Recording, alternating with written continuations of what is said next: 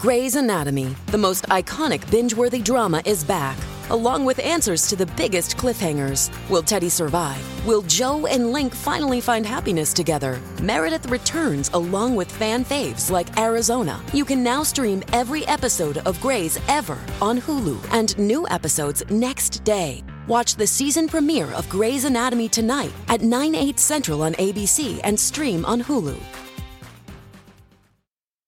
To answer every single question or mystery? I mean, I love a good mystery, but is solving every single one necessary? There's beauty in the unknown, right? Maybe we don't need to look up every single thing on Google or Wikipedia to try to find an answer. Well, it turns out there are plenty of enigmas out there that defy investigation that we can chew on instead. And there's even a platform for you to turn to in order to read about some of these enigmas and investigate them. It's actually called Wikenigma. And on it, you can find topics such as asthma. Yeah, asthma. Because there is no consensus on why asthma cases continue to rise and what is actually causing all of that. Or maybe something like whale songs. There are theories about why whales sing, but we don't exactly know why they display that behavior. So you can find topics like this on Wikenigma and more, actually. So we had a chance to talk with Jonny Thomson, who's a philosopher and writer for Big Think, and he also told us about some of the other topics on the site, things like blushing. We know that the body has a specialized mechanism for blushing. So we know that there is a system developed specifically for that but we don't know why we blush. In fact, it's actually quite an anomaly in terms of emotions because with most of our facial expressions, like lightness or happiness or even being able to laugh, we can kind of suppress it or hide it or kind of like see people about it. But blushing is just it's a massive giveaway for most people. Um, you know that you are embarrassed and this is a really cringe-worthy moment for you. Um, and the other example of, of an evolutionary unknown is, is laughter which really interests me from a philosophical point of view because, uh, again, like blushing, we know about the mechanisms behind laughter, we know what it does to your body. Um, we know that it produces a lot of, of chemicals and endorphins, which are really good for you. So laughter is good for your heart, it's good for your mental health, and, and, and it can even relieve pain. But we don't know why, why, what, what purpose it serves, apart from the fact that it's really good for us. So, I mean, philosophy, there, there, there's two kind of theories, really. One is the, the superiority theory that we laugh at things because we're superior to them, and there's the relief theory, which kind of is kind of very Freudian in the sense that it kind of like relieves us. It's kind of built up tension and pent up pressure. And neither they're, they're theories, they're, they're, philosophical speculation. We don't actually know why we laugh. So yeah, so so but, but, but yeah.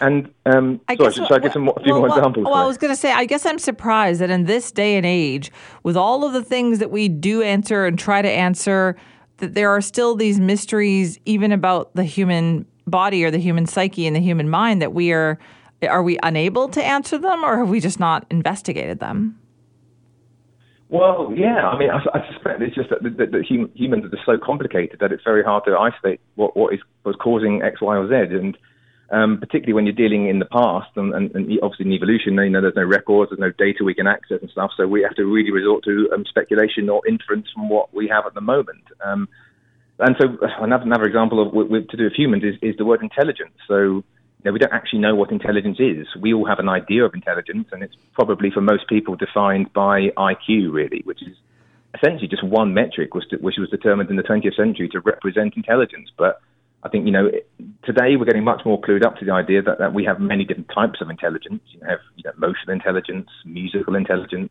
spatial intelligence and stuff. But, right. you know, if I asked you or any of your listeners to think of, you know, the most intelligent person they know, I, I suspect they'll pick either an IQ metric or probably based on qualifications after the, after their name. But there's so, so many different types yeah. of intelligence. Also, I wanted to uh, before I get off on that tangent, I also wanted to ask you about some of the other ones on the list here. For instance, the word penguin is it true that we don't know where yeah. that word comes from?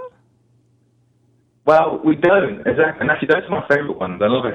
So the origins of words. Um, yeah, we, so with, with, the, with the English language, you normally have three sources. Really, you have kind of like French, which which means Latin as well, and then you have the Germanic Saxon, and you have Danish. But there are certain words where we just have no idea where they come from.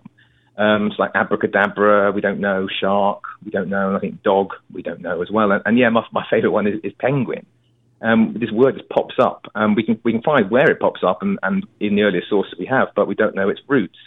again, like, like asthma and like with kind of blushing and laughter, we have theories. So um, the, the Romans, for example, in Latin, they have the pinguis, which means kind of fat and juicy. But um, as far as we know, that we, we don't know that the Romans ate penguins. So it seems a peculiar thing to name a penguin. Um, the other explanation, which I think is probably the most plausible explanation, is, is that it comes from Welsh. Um, so you have pen, which means head, and gwyn, which means white.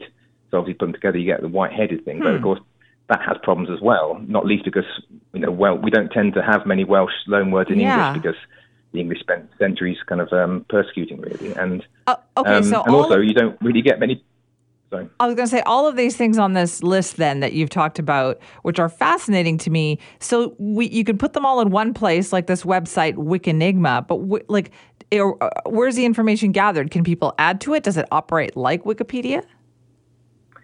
Yeah, it operates exactly like Wikipedia, and, and in fact, actually, Wikenigma is almost kind of the, the, the dark sister to to Wikipedia. In that, if if you any of your listeners or, or you yourself have been on the Wiki, on Wikipedia pages, there's a whole kind of like backstage where people are debating and quite aggressively debating about what should and shouldn't be included on Wikipedia.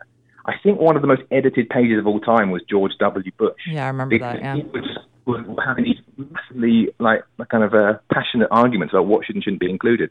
And so Wikenigma, I guess, is the kind of the result of that. So they've kind of drawn out the things where there are no obvious conclusions, where there is no kind of consensus.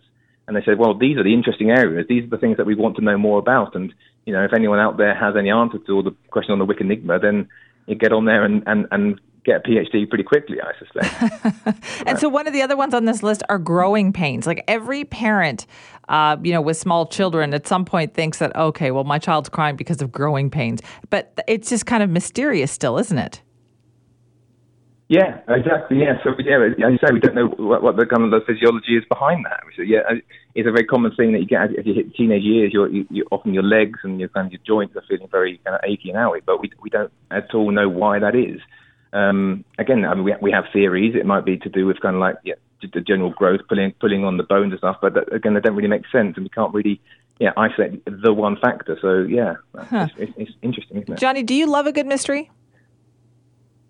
I love a good mystery. Yeah, I, I, that's why I spent all my time on Wiki, Wikenigma. Really, I kind of like going through all the kind of area. Well, as, as a philosopher, I suppose I expect we spend most of our time dancing around mystery, don't we? we and we enjoy the unanswered question. And in fact, for me, sometimes when when the question is resolved, that's kind of the end of a, a good conversation. So I think debates and mysteries are kind of what get everyone people talking around the dinner table, don't they? And it's why you uh, go for a drink with someone because you want to have a debate about what are the possible causes of laughter. Really. yeah, that is so true. Listen, thank you so much for joining us. Thank you very much. Thank you, and, and see you later. Have a good day. That's Jonny Thomson, philosopher and writer for Big Think, talking about those enigmas that we still have. There's a place you can go to check them out, Wikenigma. Uh, but fascinating to think that yeah laughter we still can't explain that exactly. I mean it seems so subjective but why does it happen in the brain? Um, you know and and other issues as well like where does the word penguin come from? I, fascinating. I love that kind of stuff